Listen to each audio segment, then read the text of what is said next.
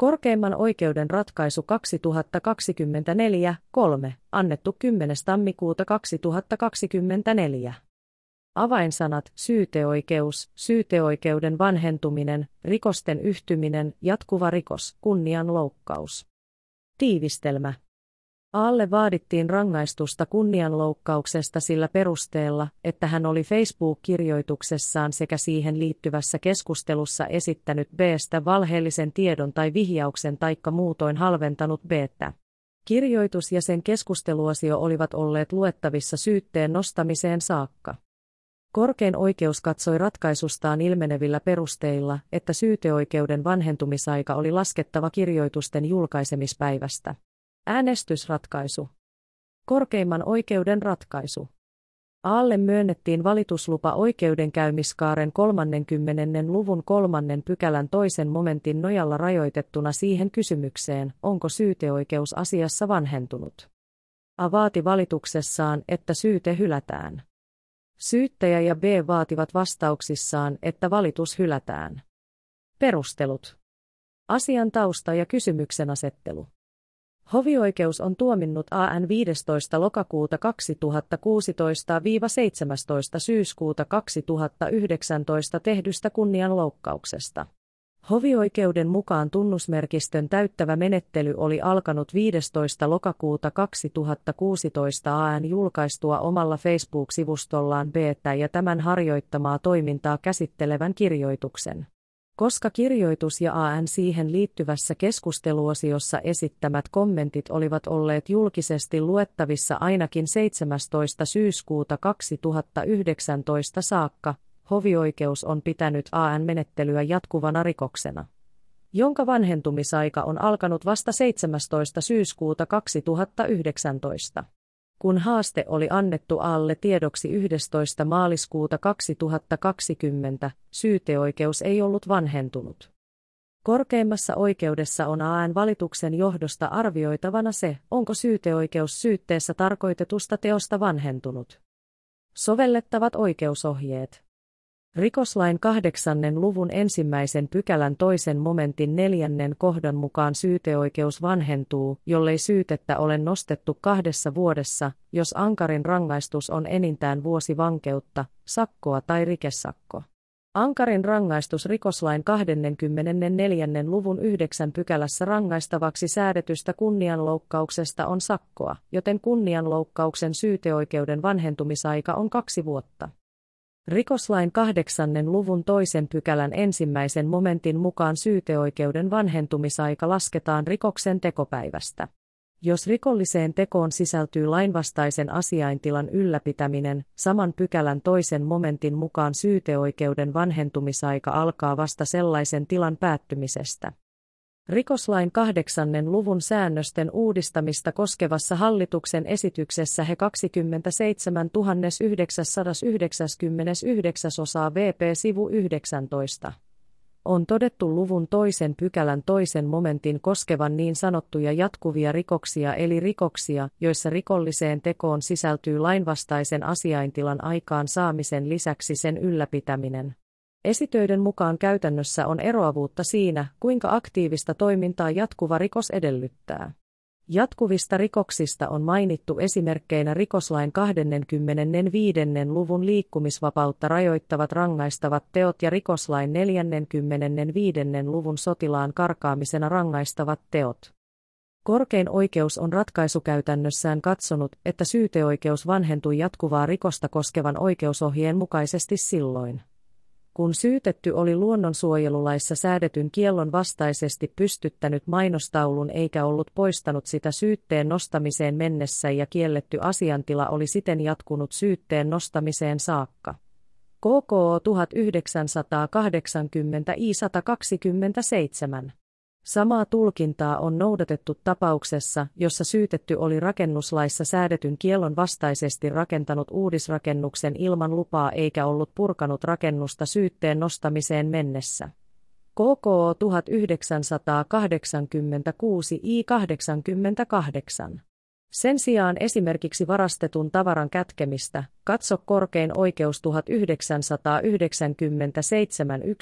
1997-11, rahavarojen vastaanottamisen käsittänyttä rahanpesua, katso korkein oikeus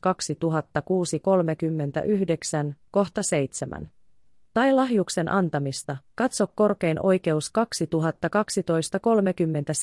2012-37, kohta 19, ei ole pidetty jatkuvana rikoksena.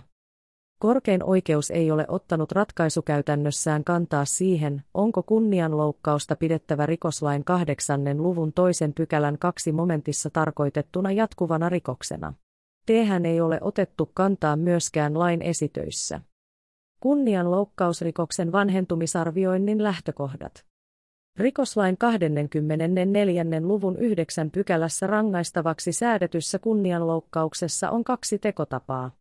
Tunnusmerkistö täyttyy pykälän ensimmäisen momentin ensimmäisen kohdan mukaan, kun tekijä esittää toisesta valheellisen tiedon tai vihjauksen siten, että teko on omiaan aiheuttamaan vahinkoa tai kärsimystä loukatulle taikka häneen kohdistuvaa halveksuntaa.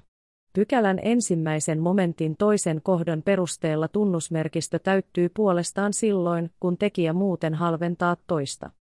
Kunnianloukkausta koskevan rangaistussäännöksen sanamuodosta tai lain esitöistä ei ilmene, onko kunniaa loukkaavan tai halventavan ilmaisun esittämisen katsottava syyteoikeuden vanhentumisen näkökulmasta jatkuvan niin kauan kuin ilmaisu on yleisön saatavilla jossakin muodossa. Toisin kuin esimerkiksi rikoslain 11. luvun 10 pykälässä rangaistavaksi säädetyssä kiihottamisessa kansanryhmää vastaan, kunnianloukkauksessa ei säädetä rangaistavaksi toisen kunniaa loukkaavan tai toista halventavan ilmaisun pitämistä yleisön saatavilla. Laista ei siten seuraa, että kunnianloukkausrikoksen olisi aina katsottava jatkuvan, jos ilmaisu on yleisön saatavilla sen jälkeen, kun ilmaisu on ensi kerran esitetty. Kunnianloukkausrikokseen sisältyvä tiedon tai vihjauksen esittäminen tai muu halventaminen esimerkiksi sosiaalisessa mediassa on mahdollista toteuttaa monella eri tavalla.